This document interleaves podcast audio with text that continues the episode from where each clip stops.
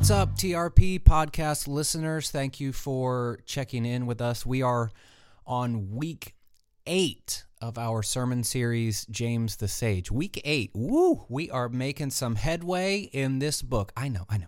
We've only looked at one chapter so far, but we're going to start moving at a pretty good clip once we've gotten through all of the introductory stuff that, that James is letting his readers know about. And now we are heading into more of his wisdom teaching, I guess you could say. But in this teaching, we're talking about James chapter 2, the first 13 verses. So I'm going to read a good handful of verses to you here, and I would just implore you and encourage you to to track with me because this one's going to be this one's going to be tough, I think. There's a lot of practical application for us in our lives and how we seek to follow Jesus. So, hear the words of James from chapter 2 of his letter, beginning in verse 1. It says, My brothers and sisters, believers in our glorious Lord Jesus Christ must not show favoritism.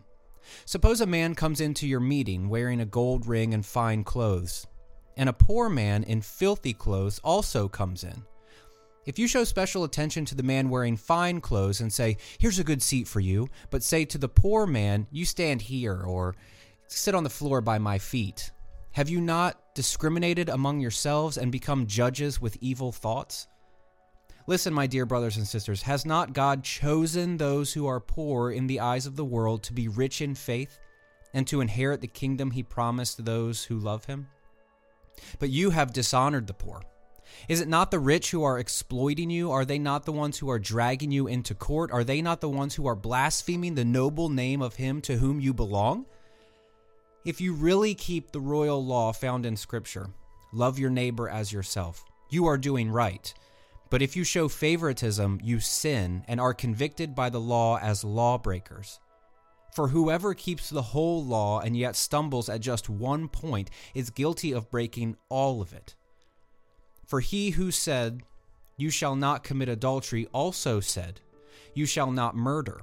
If you do not commit adultery, but you do commit murder, you have become a lawbreaker. Speak and act as those who are going to be judged by the law that gives freedom, because judgment without mercy will be shown to anyone who has not been merciful. Mercy triumphs over judgment. The word of God for the people of God. Now, Luke Timothy Johnson describes James 1 as an epitome of the work as a whole. That is, he believes the first chapter introduces many of the themes that reappear throughout the letter, and one of those themes clearly concerns the economics of the Jewish Christian community. We've mentioned this a lot in an attempt to gain a foothold in our reading and application of the letter, but here we go again, and just you know, indulge me. The audience that James has been writing to is suffering economic injustice or economic exploitation. Throughout chapter one, I've been making the case that for some community members, this reality may have led them to respond with violence, to take vengeance into their own hands, to forsake the command to love God and love their neighbor.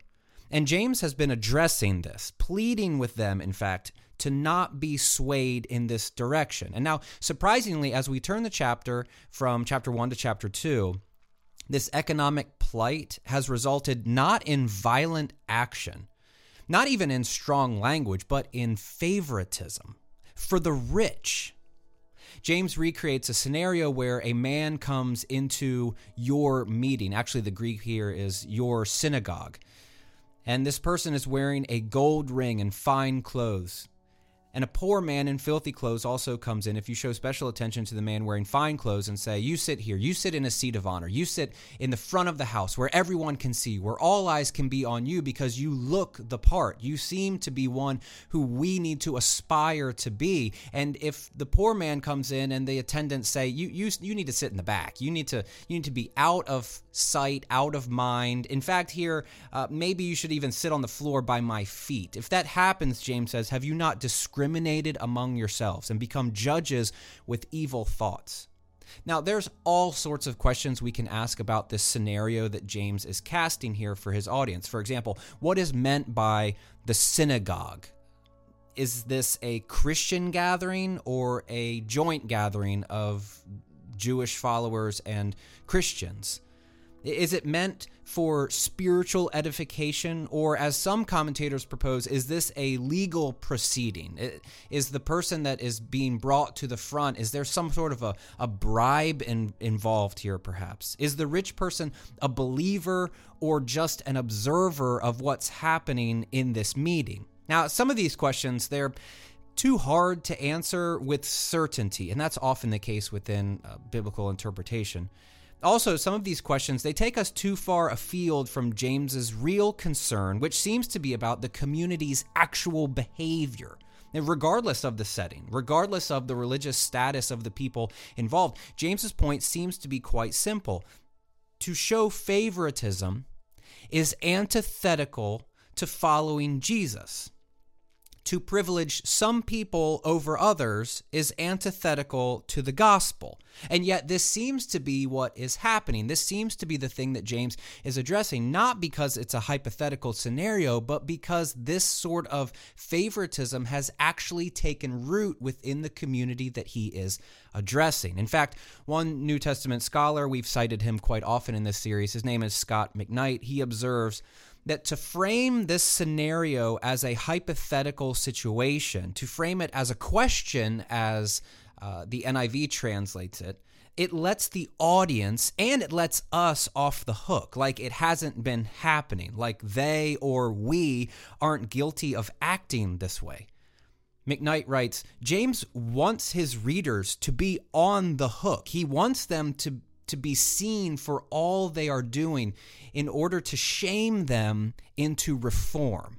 Now, clearly, there's some there's some cultural differences between the audience that James is writing to. This is uh, an honor and shame based culture. I'm not attempting to shame any of us, but I do want us to look into the mirror and think about our own conduct. Now, before we get there, though, let's let's continue in this first century Jewish Christian world and think about this for a second. If if James's audience is suffering economic exploitation, which seems to be the case, then why in the world would they show favoritism to those who are oppressing them? To the rich, to the plousios in the Greek. Why not just throw them out as soon as they walk in, as soon as they see the gold rings and the fine clothes because these are the people that potentially have been oppressing them, who have been exploiting them, who have been the benefactors of this economic injustice that is letting the rich get richer and the poor get poorer. James even reminds his audience in very pointed terms.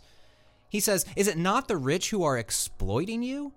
Are, are they not the ones who are dragging you into court? And here we can see uh, a scenario in which wealth is aiding a certain demographic of people within legal proceedings right? So they can potentially bribe the judges. They can, uh, in our context, you can afford the best uh, attorneys. You can uh, just sort of work the system in that way, and it might not be so dissimilar in the first century. James continues Are they not the ones who are blaspheming the noble name of him to whom you belong? Are they not the ones who are trashing Jesus and the followers of Jesus and attempting to uh, place themselves in higher seats of authority?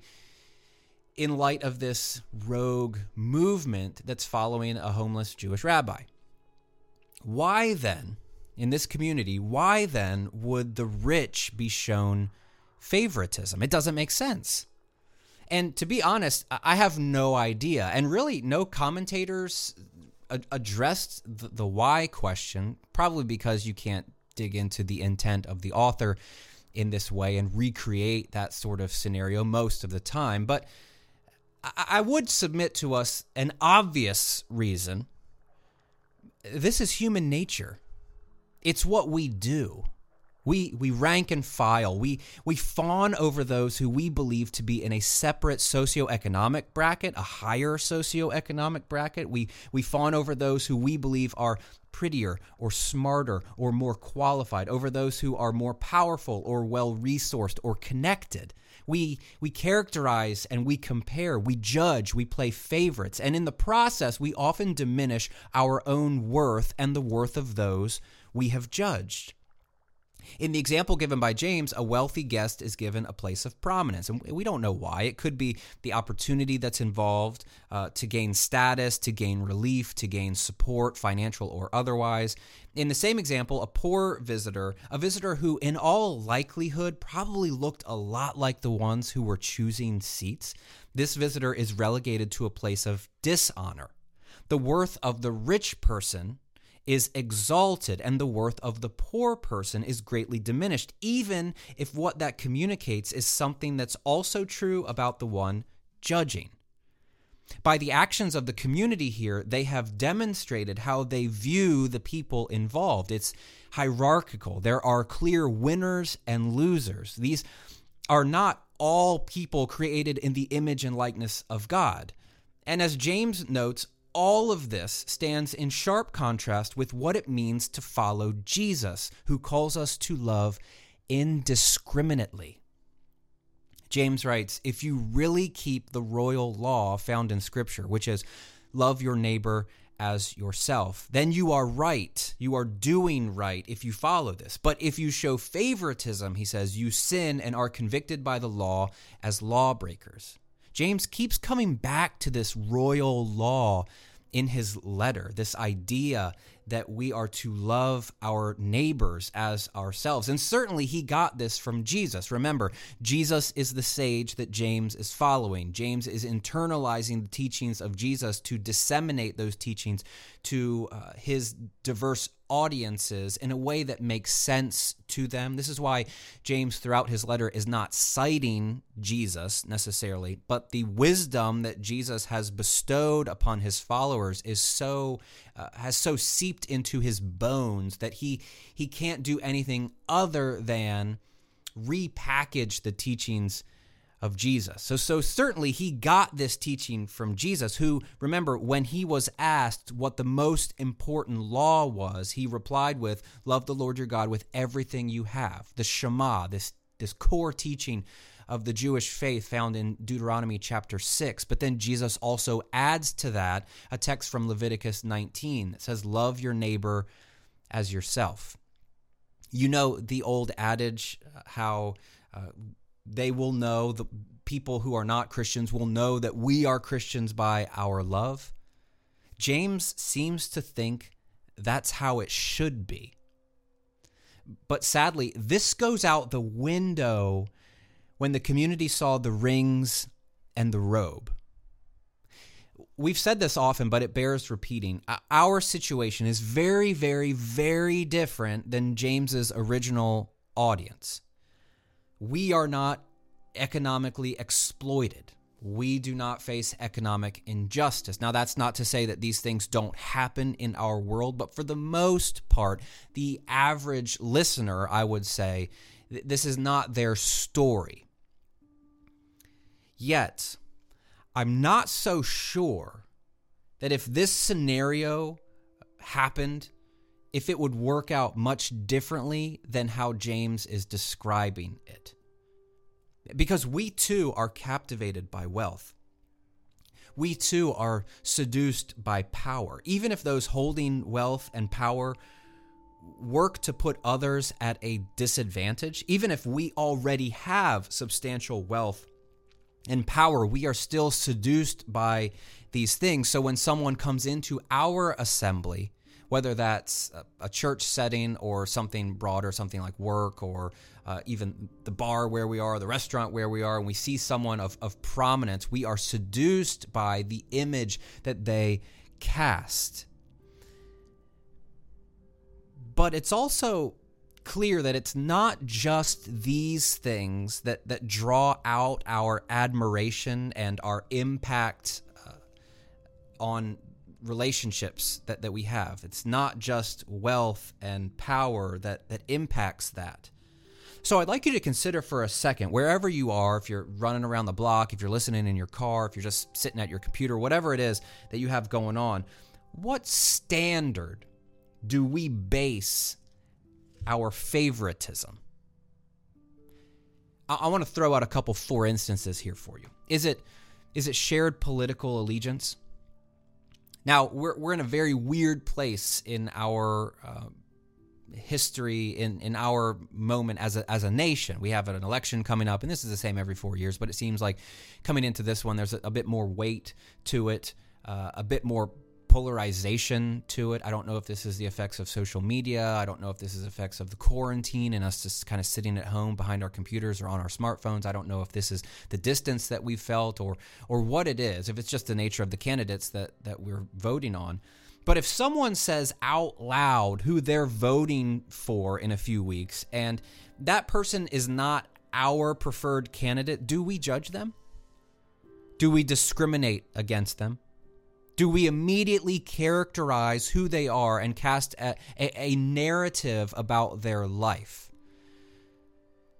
Or if someone shares a meme on Facebook that we think is is terrible, it's it's misleading, it's not the truth, it's slanderous. If we see this happening, do we do we write that person off? Do we unfollow them? Do we cut off contact? Is that the end of the, the potential relationship? Can we get beyond the political allegiance of the person across the table? Or is that the end of the relationship? Do we discriminate? Do we show favoritism to the people who agree with us? It's, it's the same about shared theological beliefs. And here, I'm a pastor, okay? So I'm, I'm kind of paid to sit in an office and read really heady theological books. I'm also very introspective and analytical, and sometimes uh, I make up things that I believe are happening in the world, not in an uh, insidious sort of way, but I'm just kind of in my own head. And I think that people think about theological beliefs maybe more than than they really do. Uh, but how similarly do we need to think in order to be friends? Do we need to agree on on all the things or just some of the things? And if it's just some of the things, then then which ones do we need to agree on? If I tell you that I'm a theistic evolutionist, if I tell you that that I agree with, uh, you know, a large degree of scientists who would say the earth began in this sort of way, but I also attribute God as the one who begins that process and oversees that process. What are you thinking about me?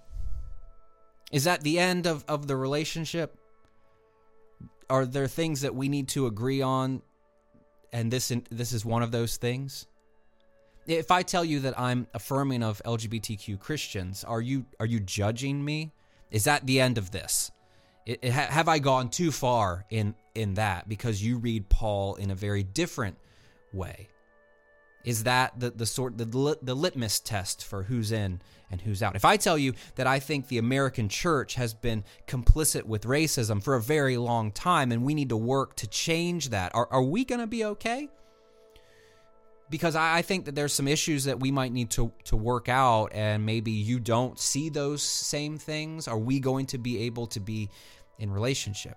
Now, it's interesting that when I was I was writing this, I went with these uh, very polarizing examples, but let's turn them on their head for a second, because I think it's just as uh, probable that for people that might align with those sorts of views to cast stones at ones who are unable to be in relationship with folks who think differently than they do, who who maybe think more progressively or more liberally than they do. I think it's it's very likely the case that it's difficult for the more progressive people to track with the more conservative people. For example, if, if I state it like this, if I tell you that I'm a literal six day creationist, what are you thinking about me?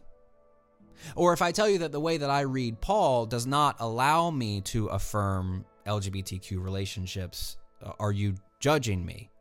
Or if I tell you that the American church has been working against racism for some time, are, are we going to be okay? See, I, th- I think that either way that you take this, we, we show real a real inclination to to judge our interlocutors, to judge the people across the table, and then divorce relationship that we have with them to show favoritism to the people that think like we do. And this is this is problematic. But what about some other bases upon which we, we have our favoritism? What about shared intelligence or, or intellect? And this is related to the things that I was just saying here, but is this the metric that we use? Do we judge people who aren't as educated as we are? This one's really stupid. but shared sense of style. D- do we judge people and, and show favorites by how certain people dress? And I'm not going to put this past us to be this um, this materialistic. I think it's it's human nature for us to see someone, to see how they're presenting themselves, and then to make immediate judgments upon them and upon whether or not we might even be able to get along with them.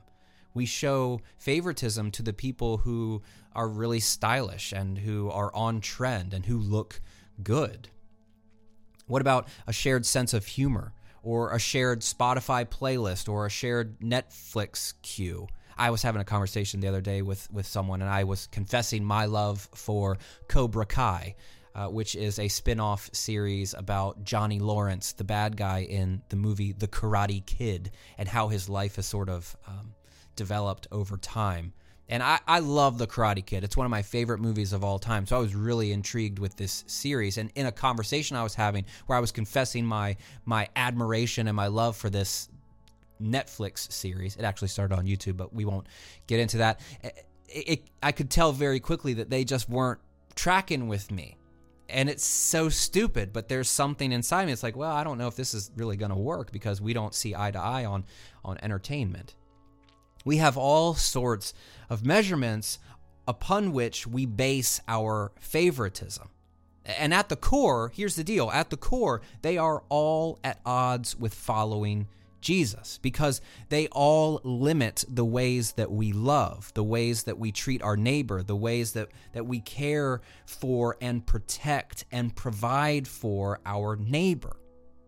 Now, if you're anything like me, if you're sitting here listening and, and you're an analytical person and you're a questioning person, then perhaps at this point you want to you want to pause and you want to think about some some big macro level ideas. Maybe even you have just some practical questions about how this works out in in real life because it can very quickly uh, devolve into me saying love everyone accept everyone and also accept their ideas as the same tolerate everyone and affirm everyone's ideas even if those ideas are really harmful. We can go back to the theological beliefs for a second. There's there's things that that we disagree uh, with with people and sometimes those disagreements are are vehement we are very passionate about the things that we believe and i understand how that can be a barrier to relationship but it's when we start to diminish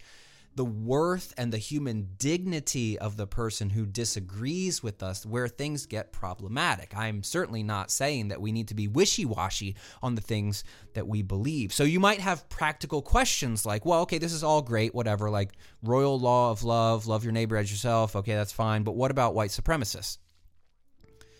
What about heretics?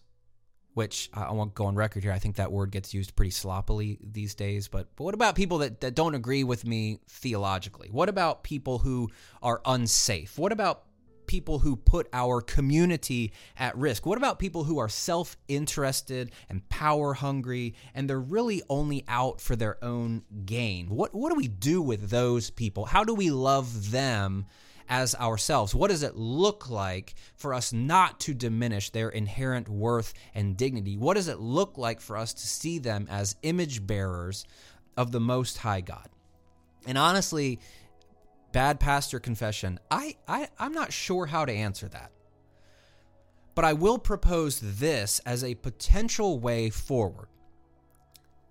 In the story that Jesus tells about the Good Samaritan, remember the whole bit about uh, somebody's beaten on on the Jericho road and a couple people pass by and then a Samaritan shows up and, and gives this person the care that that they need. Okay, um, in that story, the Good Samaritan cares for someone who who was beaten and seemingly unconscious. It's not as if the Good Samaritan was giving this person a seat of power on the board of a local nonprofit organization. We we don't know we don't know that. We don't know how the differences of ideologies played out other than the good Samaritan acted on the basis of a shared human dignity and he loved his neighbor as an image bearer of the Most High God and provided for his neighbor's needs, cared for him indiscriminately as a human being nearly dead who needed health care. We, we don't know if the person deserved it, but quite frankly, that's not the point of the story. And I think that we can start here I want to go on record and say I don't think that loving our neighbor means that we sacrifice all of our scruples. I don't think it means we allow hate and abuse and violence to have a place in our community. I don't think it means we put our family's safety at risk. I don't think it means we tolerate ideas and actions that are antithetical to the gospel. If God is for the poor, which we see here in chapter 2 verse 5, if God is for the poor, then so are we. And if we are not the poor, then we have some hard thinking about what that looks like for us to engage in that work. If God is against economic exploitation, then so are we, which means we have some really hard questions to answer about our uh, practices of, of buying things. If, if God is against discrimination and prejudice, then so are we and I'm always hopeful that that influences our theological commitments as well. To see how Jesus responds to people on the margins and the outskirts, and how, how that should influence how we respond to people on the margins and the outskirts, the people who are actively discriminated against, the people who are uh, who we have prejudice against, perhaps. And we need to take a hard look in the mirror about how we perpetuate those sorts of actions and align ourselves with the movement of God. But I also I do wonder this too that when we start launching into these questions about well what about this guy? What about that situation? Or what about these beliefs or that beliefs? I wonder if these questions that that we ask are our version of the question that led to Jesus's telling of the parable of the Good Samaritan in the first place. Remember, when Jesus cited uh, the Shema and Leviticus as as the two laws that that sum up the entire law, love the Lord your God with all your heart, mind, soul, and strength, and love your neighbor as yourself. These texts from Deuteronomy and and Leviticus. The legal expert pushes back against Jesus and his use of Leviticus and says, "Okay, well, I mean." That's fine, Jesus, but but who's my neighbor? Who am I really supposed to love? This is a qualifying question that he's asking, maybe to to get to get himself off of the hook here. And I don't know this for sure, but perhaps when we ask similar qualifying questions about, well, what about this or what about that, maybe we too are trying to get off the hook of doing the hard thing, which is loving people, or at least learning what it looks like to love people who we don't respect or trust, whose ideas we don't tolerate, whose discrimination we are not participating with. James concludes in this way Judgment without mercy will be shown to anyone who has not been merciful. And, it's a warning that we should take to heart. So maybe at the conclusion of this, maybe what we do is we assess how we fail in not showing favoritism. Maybe we assess the reasons or the bases upon which we show favoritism. What are the things that we identify with, not only to allow people into our circles, but to keep people out. What are those things, and do we have work to do to not be a people who show favoritism? Maybe what we do is we ask the Lord to show us these things, and maybe also we address them. Because if we continue to rank and file, if we continue to compare and contrast, if we continue to, to rate ourselves and others, then we continue to diminish the image of God in our brother and sister. Instead, may we work to keep the royal law of love. May we work to love our neighbor as ourselves.